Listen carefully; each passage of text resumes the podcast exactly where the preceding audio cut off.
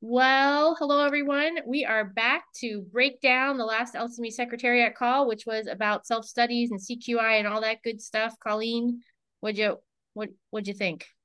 I thought it was a wonderful presentation uh, from the team from Kansas. So really appreciated what they shared. Um, definitely highlighted um, elements, well, not elements, but pieces of the process that I think are important um, for us to talk about. So uh, one we could start with is like how early should people start the self-study process and really start engaging with consultants? And if they're going to you know when should schools start engaging? So my answer and i'm, I'm going to actually answer it in my hat as like a, a dean in charge of the stuff. So I'm actually going to do do that hat honestly. So the first thing is that you're always getting ready, like always, like you never stop getting ready. Okay, but then besides that, I would actually say 2 years. I think that that calendar on the LCME website does an 18 months like a backwards timeline for 18 months. Sure, I would never I would say 2 years, like solid solid start um and then i'll answer your other question and then toss it back but uh as far as when you get an outsider so so again i'm talking as like so so obviously I, i'm a consultant but i'm also a dean and we got outsiders you know? So even though i feel like i know the lcme really really good we still got outsiders to come and do a mock visit for us and give us super critical feedback that was like really essential. So i just think you can you stare at your stuff for so long that you just can miss things or um, you just need someone critical to come look. Yeah and i think this is important because now obviously schools i think are better adopting CQI processes that essentially kind of align overlap with self study processes.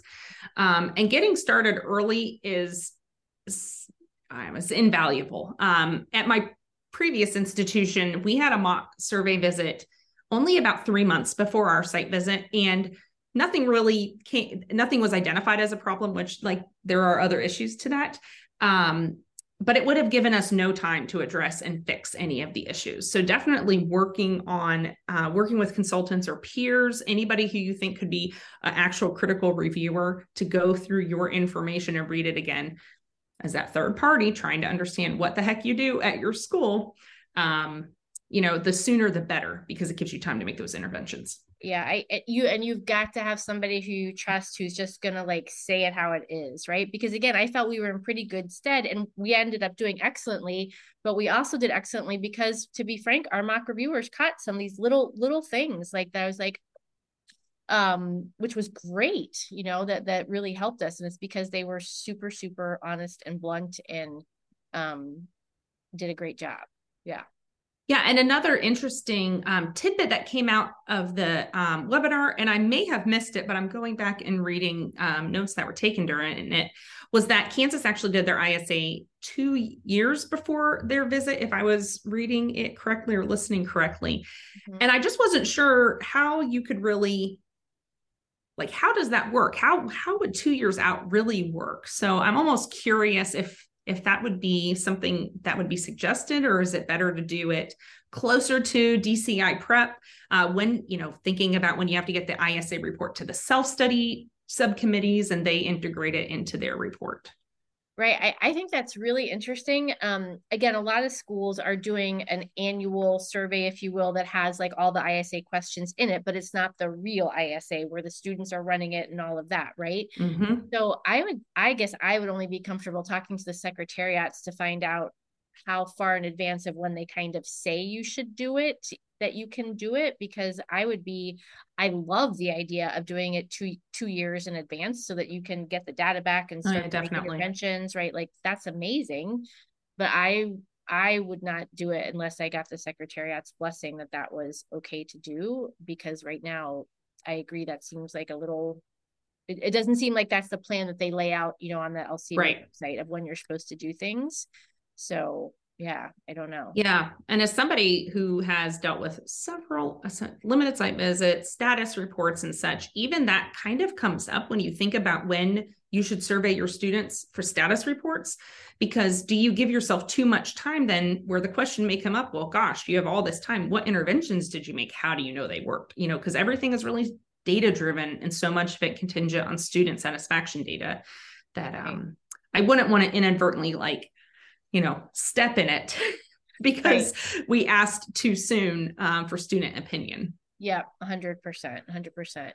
Um, I think the other thing is just again that that whole relating everything to CQI, you know, and and what a great job that they did at CQI, and I guess what would be tips for schools on how to how to do that. I think uh, one one tip I think is that your curriculum committee really should have a very regular schedule of mm-hmm. all the data that they need to be looking at on a really regular basis and not just looking at but actually taking action on um, you know inviting a clerkship or a course director or a chair or whoever to come to the meeting and say how they're going to do something better or whatever the case may be because it's really not just looking at the data they've got to be acting on it and then I have, I mean, this again, personal experience, you know, you get so into the weeds of you're like, yes, we've identified an issue. We're going to make this intervention. And then a hundred other things happen or mm-hmm. COVID happens or whatever happens. And then you forget to actually follow up on that action item. So that is also a downfall I've seen um, both locally for myself and, and with other schools. Um, and I know that just constantly is a question that is asked. Um, I know of me and other colleagues just wondering how are folks closing the loop? How do you make sure this doesn't fall off? How do you make sure it's just Colleen isn't paying attention, is somebody else keeping it? So to your point, Jenny, I think it's important to have it on a regular schedule. Yeah. So that it is it exists somewhere on paper.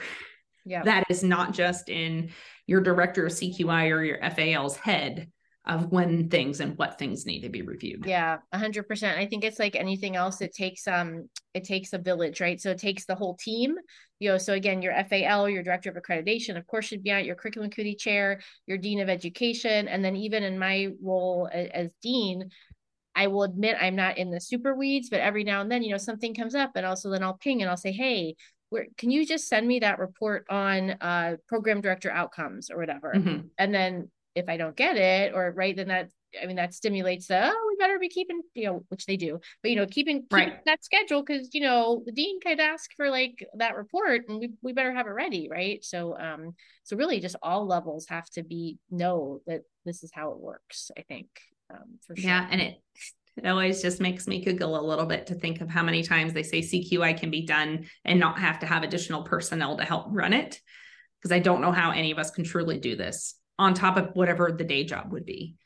I a hundred percent agree. You you've got to, you have to have a what I know. I think that used to is is still in there in the standard. Like, what is the team? Or you know, what are the reasons? Yeah, they ask about personnel and resources. Yeah, and you know, and it's so uh, it's always a myth. And they say that you know because people ask, do you need a de- you know do you need a dedicated steering committee or de- designated personnel? And they're like, well, I mean, you don't have to have extra people to do it, but I have found it to be a major struggle for folks um, and talking with colleagues who don't have dedicated time um, or a dedicated person um, to really just keep track of all these things. Listen to the webinars, keep track of the nuances, talk to colleagues and find out, gosh, how did you get through your visit? Did what did you get cited on? And just try to do the best we all can to um, kind of read the tea leaves.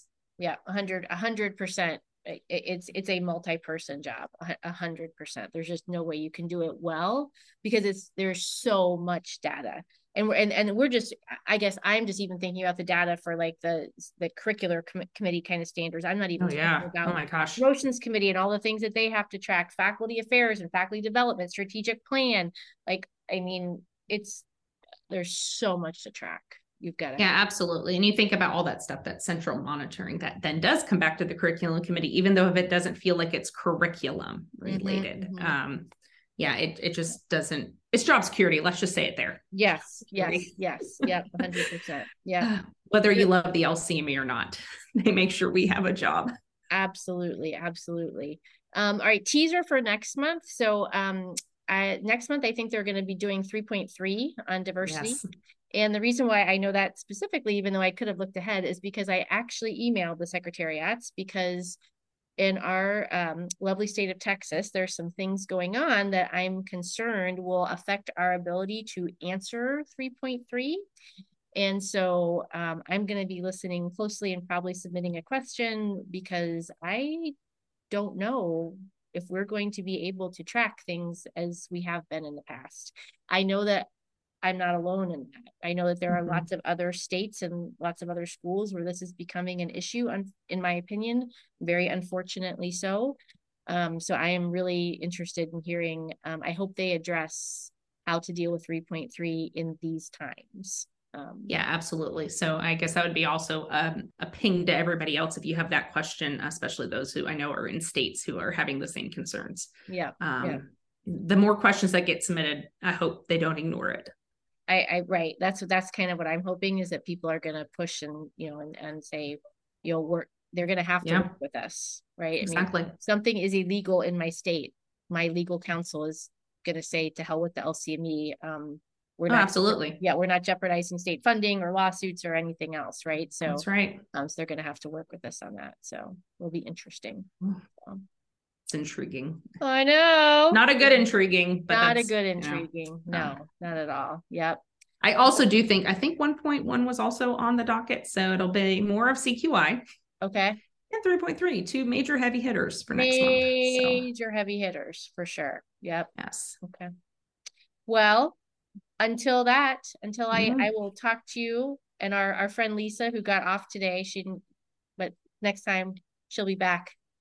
Yeah, the three of us will be here together. Indeed. Yes. All right. We'll see you guys later. Bye. Bye.